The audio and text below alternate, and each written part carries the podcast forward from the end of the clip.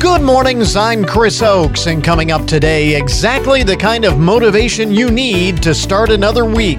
The original Life is Too Short guy, Scott White, shares strategies from his new book to make every day the best day ever. Also, this morning, Northwest Ohio's regional economy got a big boost on Friday when General Motors announced a $55 million investment in its powertrain facility in Defiance, which includes upgrades to support the company's future EV technologies. And research shows that most people give up on their New Year's resolutions by the third week of January, so we have one way to get your weight loss and fitness goals back on track. This is the Good Mornings Podcast Edition for Monday, January 23rd, 2023.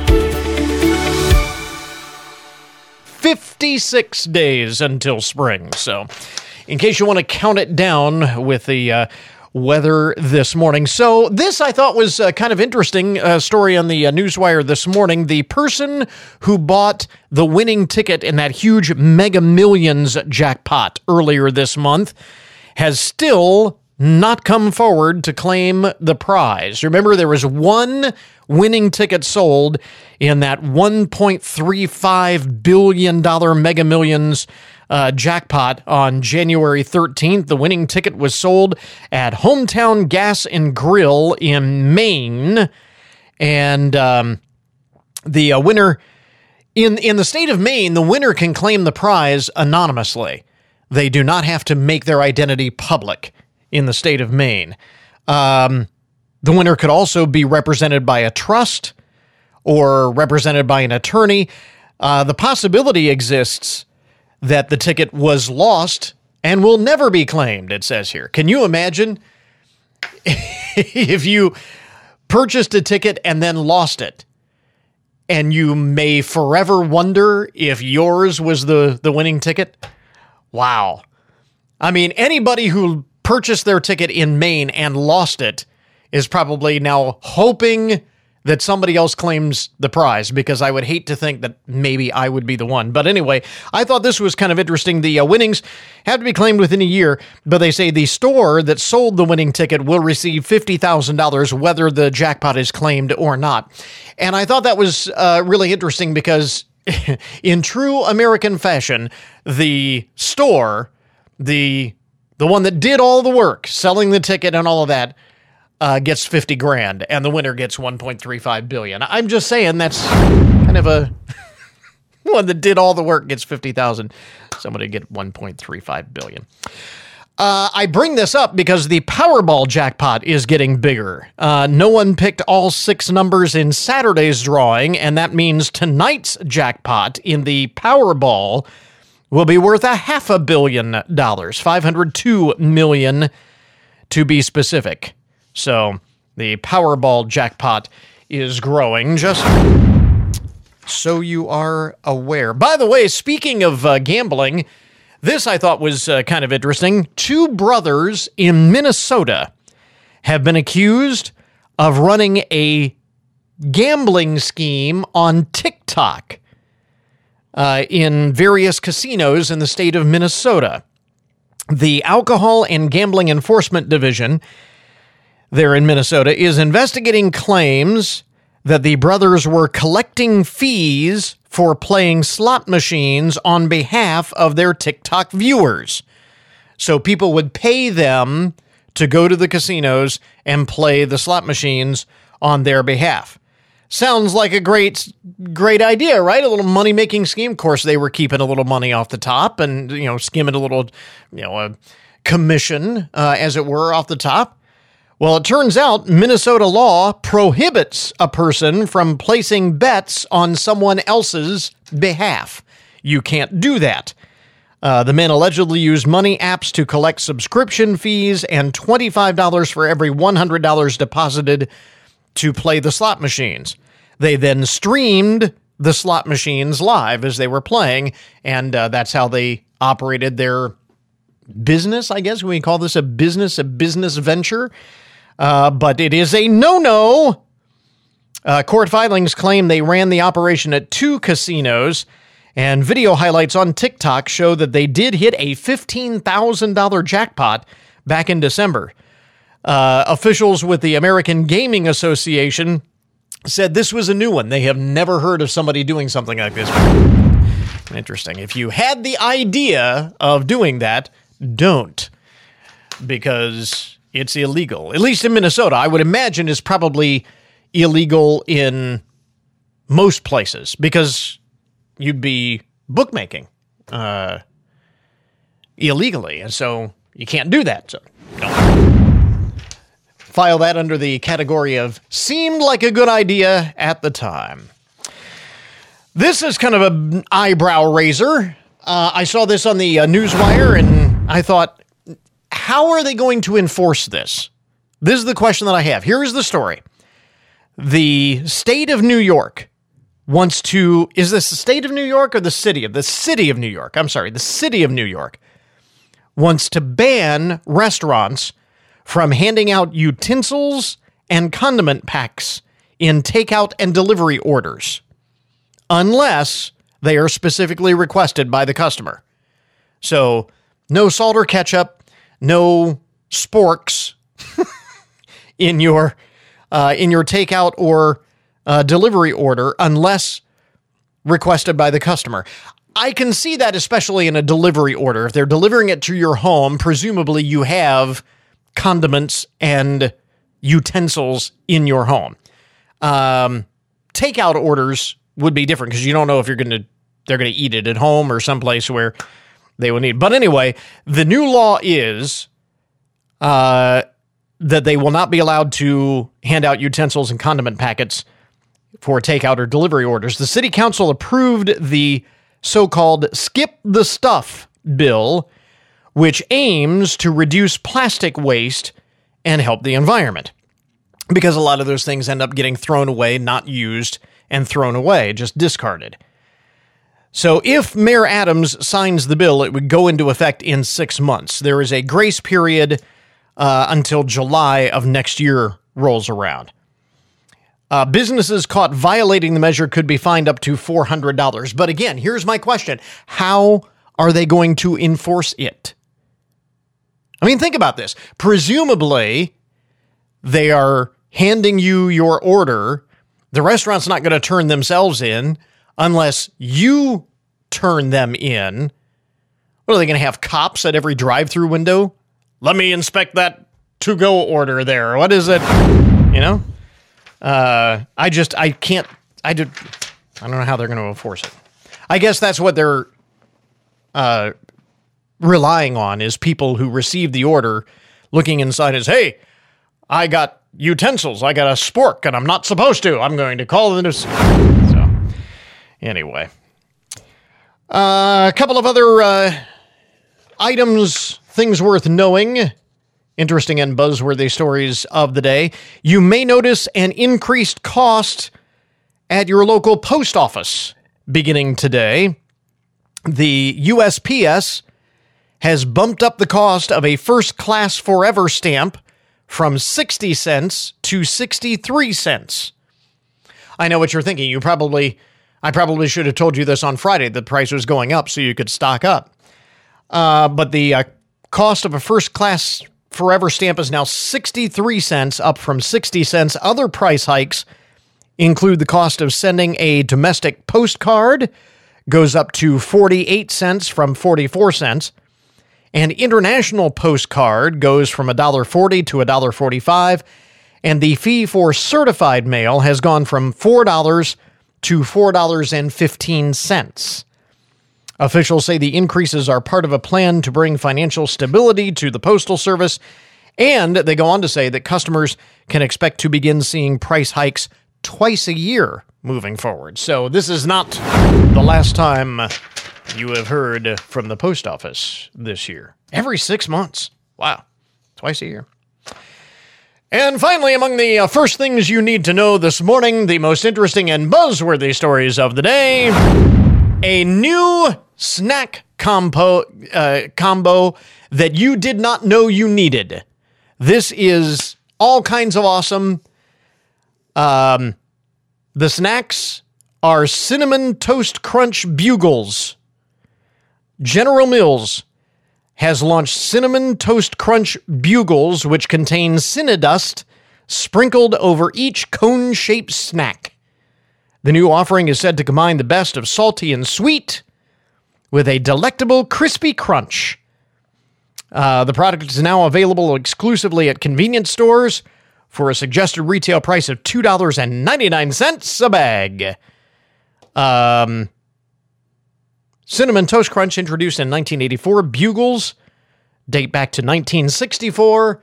It's amazing that it has taken this long to put the two together. And I'm thinking this is especially uh, this would be especially popular in states where recreational marijuana is legal. You know, get a little bit of the munchies. There you go. So uh, there you have it. Some of the most interesting and buzzworthy stories to get your Monday morning started. WFIN News. I'm Matt Demchek. Your WTOL 11 weather. Mostly cloudy today, high of 35. Partly cloudy tonight, a low of 30. The Findlay Police Department says a driver and a passenger fled the scene after being involved in an injury crash. The crash between two SUVs happened on Saturday night at West Trenton Avenue and Bolton Street. Police say two people in one of the SUVs fled the scene on foot, and two people in the other SUV were injured, with one treated at the scene and the other taken to Blanchard Valley Hospital for serious injuries. Get more on the crash on our website. A trial is getting underway in Cincinnati over an alleged $60 million bribery scheme involving a former Speaker of the Ohio House. Prosecutors allege former Ohio House Speaker Larry Householder and four other individuals accepted bribes from First Energy, which helped pave the path to pass House Bill 6. And that bill provided a $1 billion bailout that saved two Ohio nuclear plants, once owned by a First Energy subsidiary. ONN's Amy Steigerwald reporting that Householder and former Ohio GOP Chair Matt Borges both maintain their innocence. The city of Findlay is seeking public comment on some proposed changes to its zoning code. The city of Findlay is working to uh, propose a zoning code update, and with that, uh, before moving forward with official committee discussion and uh, any potential ordinance, we wanted to put it out for public comment so that we could work through any bugs Mayor Christina Muryn says the city has made the summary document and the full language of the updated zoning code available for review, and we have links to both on our website. One of Ohio's most popular state parks is getting national attention. Hocking Hills State Park is becoming the place to be. There's a new study out on state parks, and it ranks Hocking Hills number six in growing popularity. Research from Travel Lens, which is a publication, shows that searches for the state park in Logan have increased by more than 70%. Hocking Hills open to visitors year round, camping, hiking trails, and cabins. I'm Tracy Townsend. Hocking Hills State Park is a state park in the Hocking Hills region of Hocking County, Ohio, in south central Ohio. Remember, you can always get more news online anytime at WFIN.com. Matt Demchek for 1330 WFIN and 95.5 FM.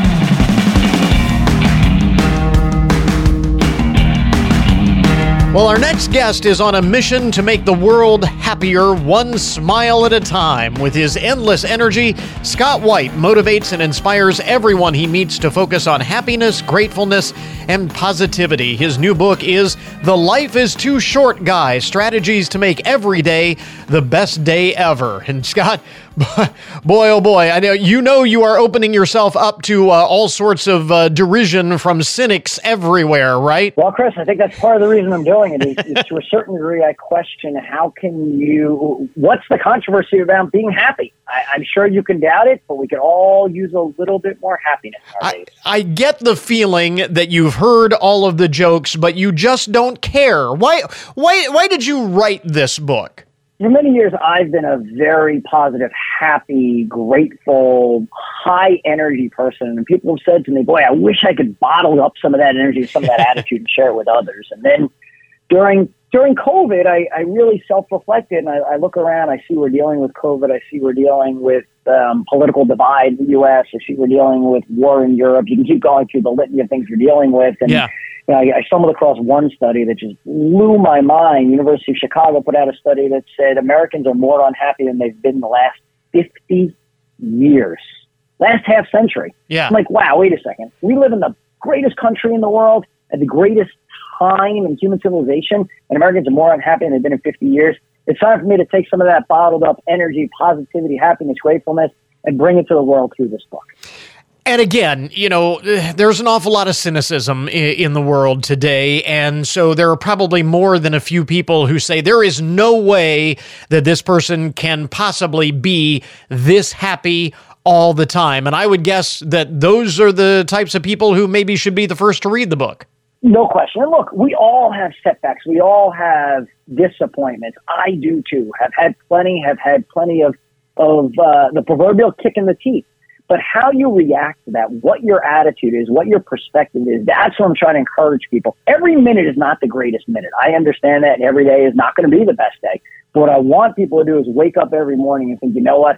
I got a chance to make today the best day ever. And here are some of the things I need to do proactively, which by the way, isn't that hard to be happier, to live a happier life. And like I said at the outset, who wouldn't want to be happier? Well, it, it, that's a pretty easy question to answer, um, and I want to get to some of the uh, some of the principles as some examples that folks can maybe uh, start to put into practice here in just a moment. But I'm wondering wondering here, is this something that comes naturally to you that has always come naturally to you or is this a philosophy that you had to develop and sell yourself on I say it's been an evolution. I, don't think I was born as the happiest person in the world, and I think over time, I, look, I've always been happy, but I think you learn from from major life events, and mine was evolutionary. I think there were probably four major events in my life that certainly opened my eyes to life is too short, live in the moment. You don't know what tomorrow is going to bring. When I was ten years old, my father had a heart attack, and that was my first sort of mm. uh, I guess, introduction, so to speak, or eye opening epiphany of, wow, yeah, this this comes pretty close to home. And, and he did survive and,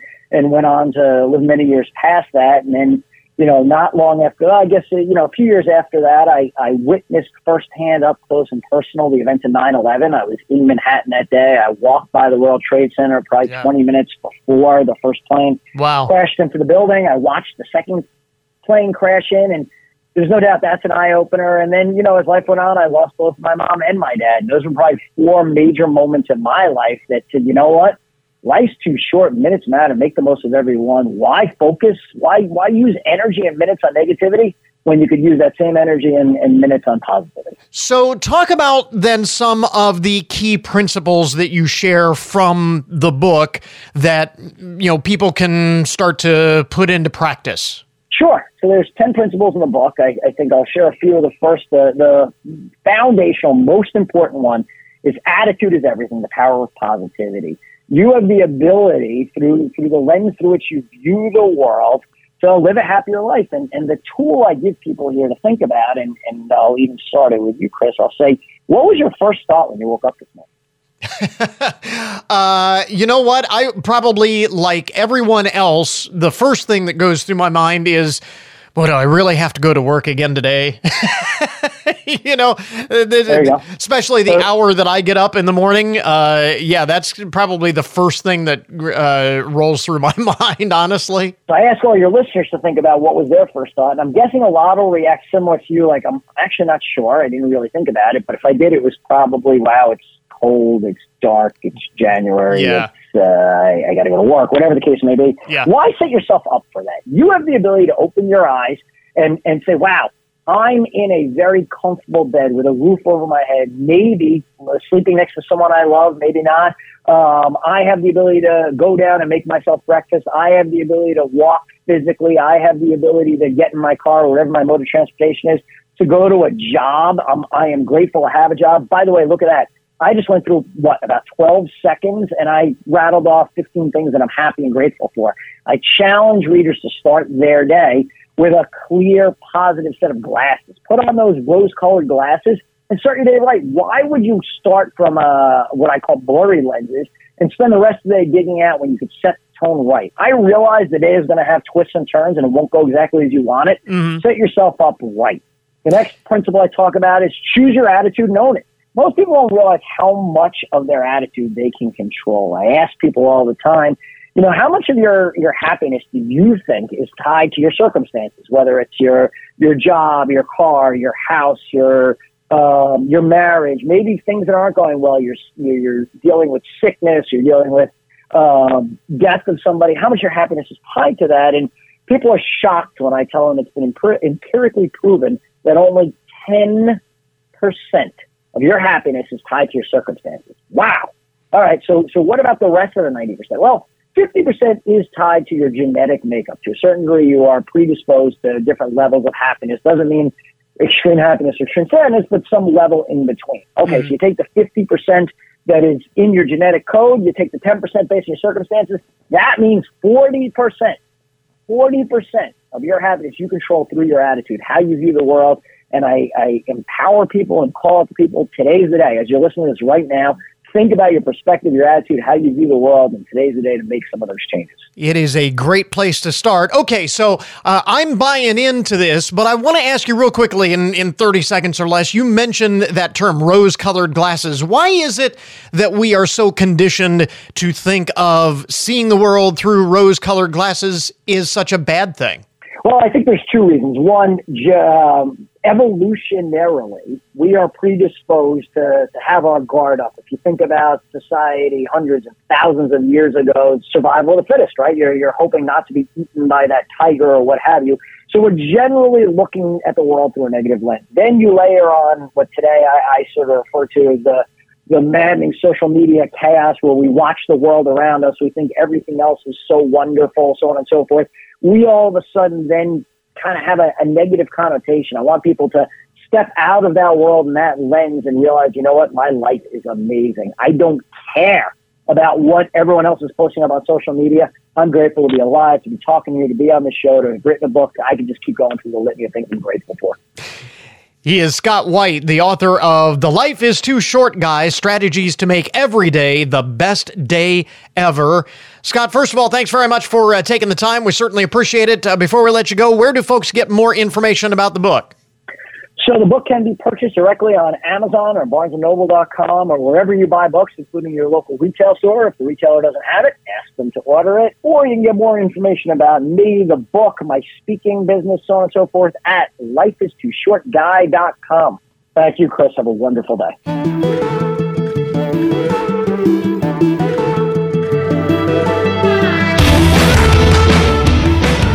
Uh, some very good news for the regional economy in Northwest Ohio on Friday when General Motors announced plans to invest nearly a billion dollars in four U.S. manufacturing sites, among them the powertrain facility in Defiance, which will receive some $55 million in upgrades.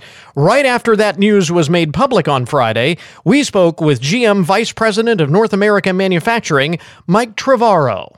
I'm sure that you can explain better than I can exactly what these investments will entail and how the Defiance facility fits into the overall plan. So, kind of lay this out for us here. Sure. Uh, of the $55 million, 47 of it is in regards to the small block V8 engine plant that we just announced today was going into Flint Engine with an investment of a little over 500 $79 million. Mm-hmm.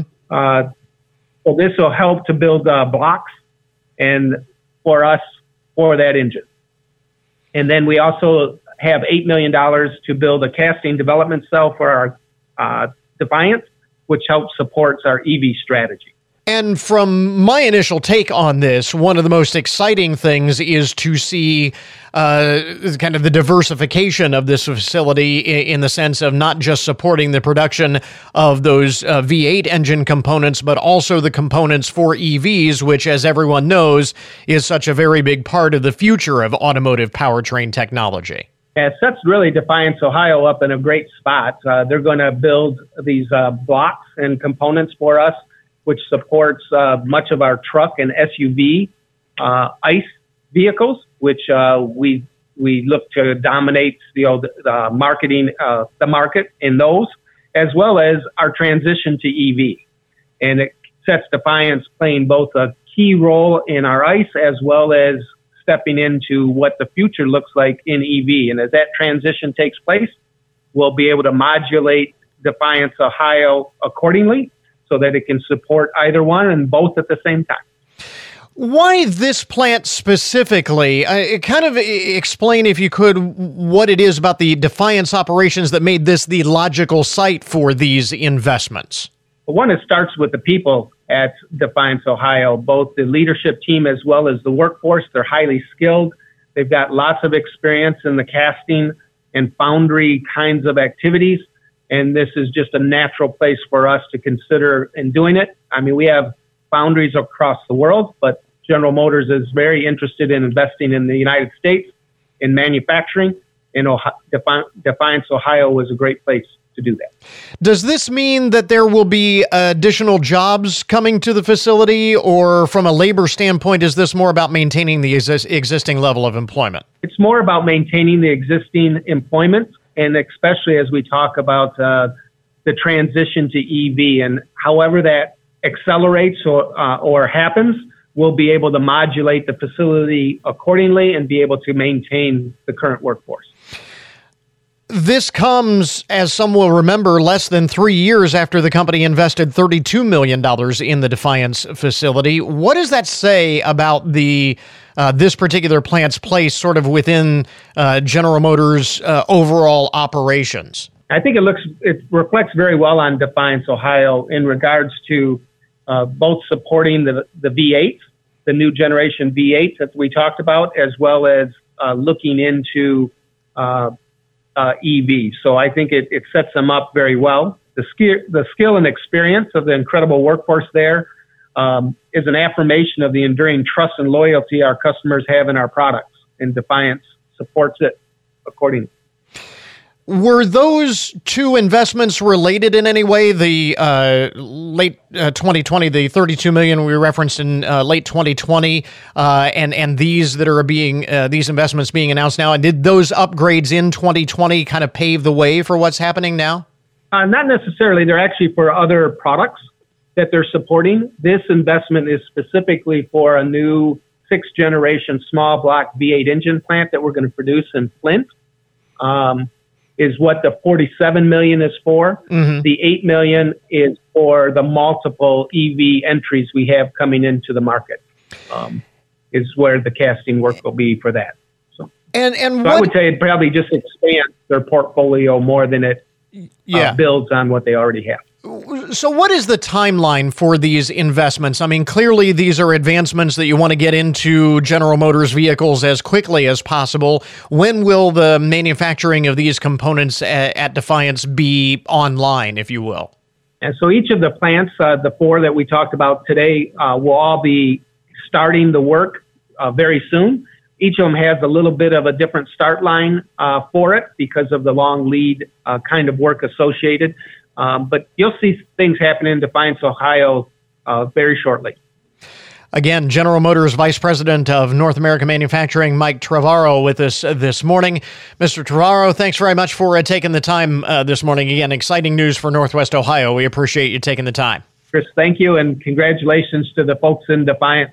Um, we're proud of them and look forward to how they're going to contribute for us in the future. Thank you. Again, as we mentioned, some very good news for the regional economy in Northwest Ohio. And I thought it was uh, really interesting the reaction uh, to that announcement on Friday. Obviously, part of it is very exciting because of the uh, diversification, uh, getting into providing electric uh, vehicle components, powertrain components, EV components, uh, which is clearly the future, but also uh, a lot of gearheads were very excited about the announcement of a new uh, small block V8. So, uh, not we're not anywhere close to being done with the idea of internal combustion engines, which was uh, exciting news for some as well. But good news all the way around, especially for the uh, folks in Defiance County. You can learn more at our webpage. Go to goodmornings.net.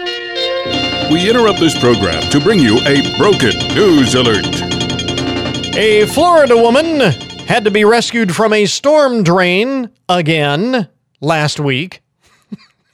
Del- Delray Beach police said they responded to a call of someone possibly in distress while swimming in a canal near Lindell Boulevard in uh, Delray Beach. When officers asked the woman if she needed help, police say she ignored them and climbed into a storm uh, storm drain pipe.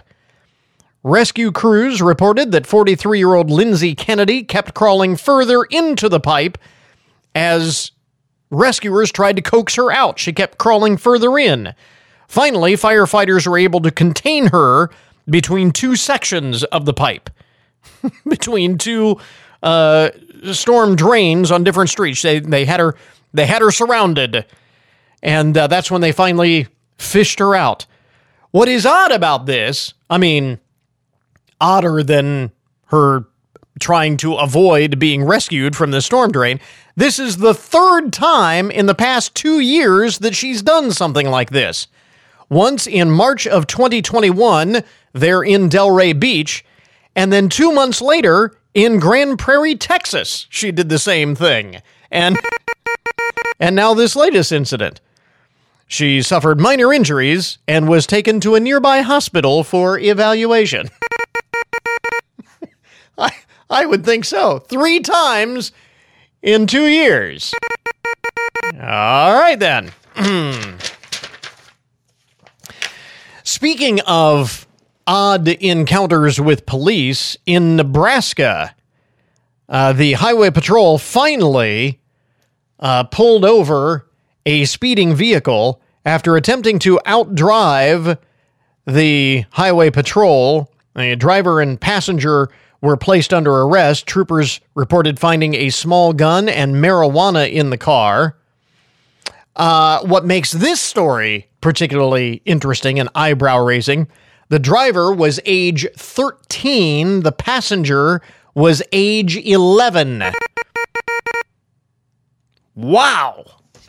Leading cops on a high speed chase with a gun and marijuana in the car, age 13 and 11, the two kids, reportedly from Colorado, and engaged in a high speed chase that ensued for 15 minutes and topped out at 100 miles an hour before Highway Patrol officers brought the vehicle to a halt and placed the two kids into protective custody. wow. that is crazy. All kinds of crazy. Elsewhere in the broken news this morning, uh, Josiah, Josiah Vargas, Josiah Vargas had an interesting encounter at his local McDonald's restaurant the other day. He pulled into the drive through to order breakfast and was handed a bag of cash instead. Mr. Vargas was expecting a breakfast sandwich. Instead, he received several Ziploc baggies filled with money. As it turns out, the $5,000 he was given was supposed to be deposited into the bank, not handed out in place of a breakfast order. Uh, Mr. Vargas, being the honest person that he is, returned the cash, and the employees thanked him profusely. In fact, they've given him three free meals for a month and $200 cash. Now, he's not infallibly honest before being a good Samaritan like any normal human.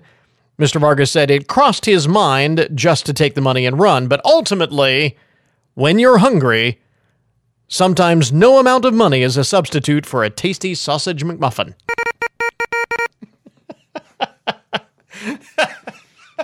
I, just love that.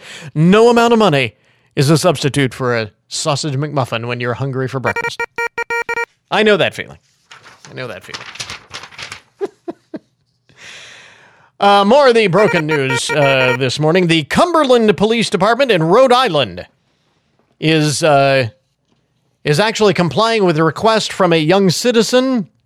Uh, there, the uh, town of Cumberland. Uh, little detective sent in an Oreo cookie and some carrot sticks that she suspects were partially eaten by Santa Claus last month. and, she, and, the the uh, person who sent this uh, who sent them in, the uh, young lady that sent it in, uh, asked for a DNA test to be performed. Uh, the uh, chief of police, Matthew Benson, says this young lady obviously has a keen sense for truth and the investigative process and did a tremendous job preserving her evidence for submission. And so they're going to uh, test. they're going to test for DNA.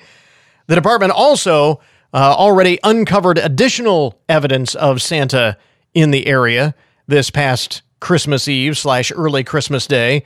They provided uh, the uh, young detective with a photo of a deer in the neighborhood uh, late uh, Christmas Eve. So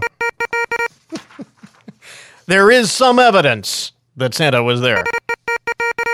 DNA tests are pending. I love it. And finally, in the broken news this morning, this a feel good story out of Louisville, Kentucky, after being missing for three months. An escaped snake that belonged to a science classroom uh, in, and I'm not sure, it's a middle school there in Louisville, uh, Kentucky. I don't have the name of the school, but the snake in the science classroom had gone missing for three months. But now the snake has been found, not too far from home. Gummy Worm, the name of the snake, Gummy Worm, somehow managed to survive after breaking free from her terrarium uh, after the teacher said he didn't put the lid on tight enough. A 12 year old student found the missing snake under a sink in the classroom after returning from winter break, and the teacher said that Gummy Worm's home has now been reinforced with a more heavy duty lid. what kind of snake is this? I'm just wondering. It just says a snake. It doesn't. Uh, um, anyway, all's well that ends well there. Uh, it was in the classroom the whole time. That was a little creepy. There you go. That is uh, today's broken news report, an update of the odd and unusual side of the news. We now return you to your regularly scheduled programming. And yet another major brand just announced it's halting all social media advertising. The two most overused and abused words in advertising are truth and trust. They are the two most precious commodities for all brands, big and small.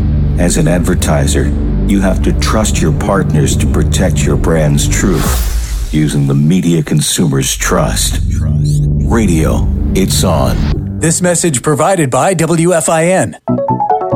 And now your daily download, the numbers behind the news and the statistics that shape our lives. You remember last week when we mentioned that for the first time ever, uh, fewer than 50% of Americans say that the American healthcare system is good. Fewer than half of Americans have a positive view of the U.S. healthcare system. As a matter of fact, one in five, something like 21%, say that the U.S. healthcare system is poor. And we wondered um, kind of wondered aloud if maybe that was because not so much of the care that people receive, but the uh, endless bills and the cost of it and all of that leads to people's perception of the healthcare system. Well, maybe not, because according to researchers at the National Center for Health Statistics, the number of Americans who had trouble paying medical bills actually went down during the pandemic. Funds from the American Rescue Plan and other relief programs uh, are credited with that. 10.8% of Americans in 2021 said they had trouble covering their medical bills that year, which was down from 14% in 2019. Overall, the statistics follow an overall downward trend since 2011, the year after the Affordable Care Act was passed, incidentally. In 2011, about 20% of Americans were in families having problems paying their medical bills. The American Rescue Plan expanded access to insurance by expanding COBRA coverage, also enacted uh, expanded Medicaid access. Lower demand for medical services could also be a factor, they say, because a lot of people avoided doctor visits entirely during the course of the pandemic. You don't go to the doctor, you don't have a doctor bill. So, interesting statistics there that maybe uh, are a bit surprising.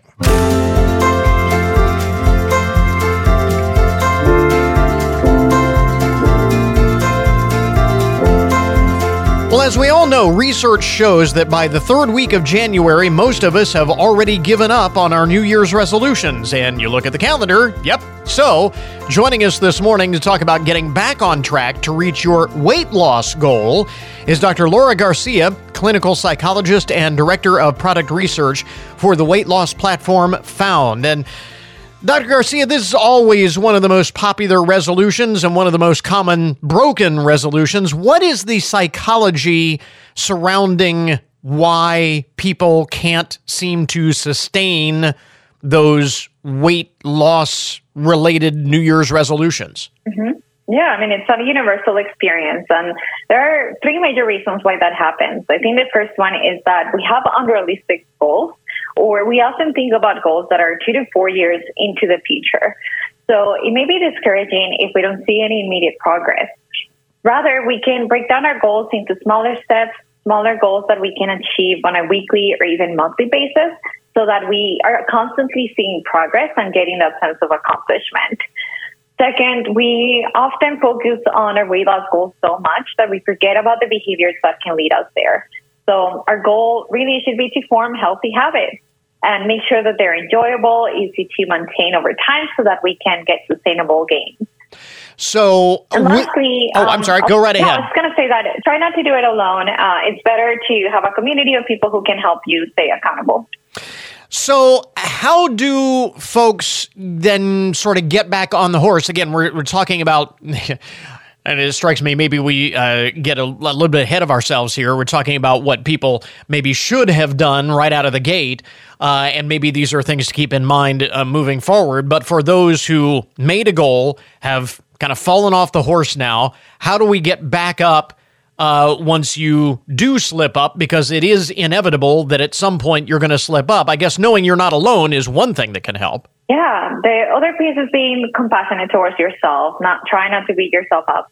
Because mistakes are part of the journey. And in fact, we can look at those uh, successes because now we're learning what doesn't work for us.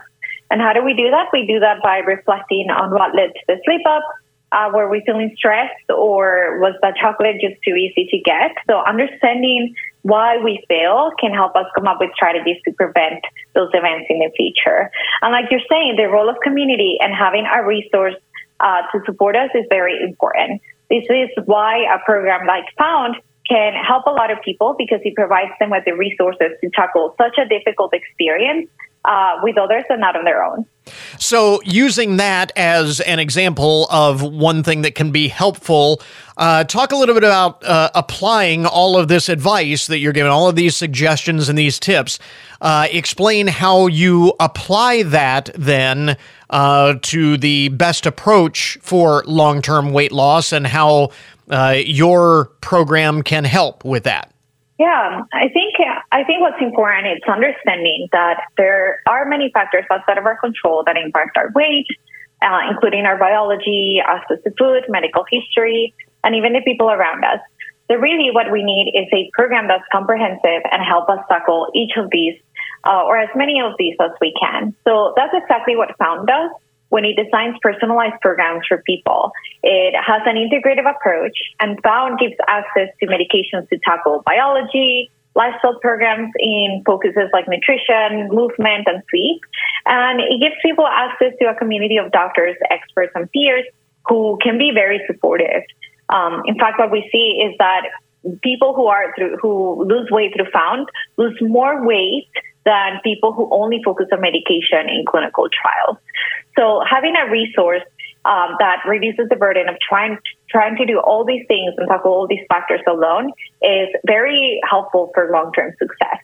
Again, uh, Dr. Laura Garcia is clinical psychologist, director of product research for the uh, product research for the weight loss platform Found, talking about uh, getting back on the horse, as it were, uh, if you have been struggling with those weight loss uh, resolutions here uh, into this third, fourth week of January, when so many of us start to set those aside.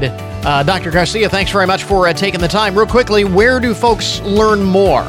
Yeah, they can go to joinfound.com and learn more and take our health assessment to see if that might be the right program for them. Dr. Garcia, thanks very much for taking the time. We appreciate it. Thank you. And with that, we finish up our podcast this morning. Remember, you can get more information about all of the topics that we talk about each and every day on the program at our webpage. Check us out online at goodmornings.net. Coming up tomorrow on the program, Mayor Christina Muryn will be with us, recap the U.S. Conference of Mayors gathering in Washington, D.C., including a visit to the White House for a meeting with President Biden.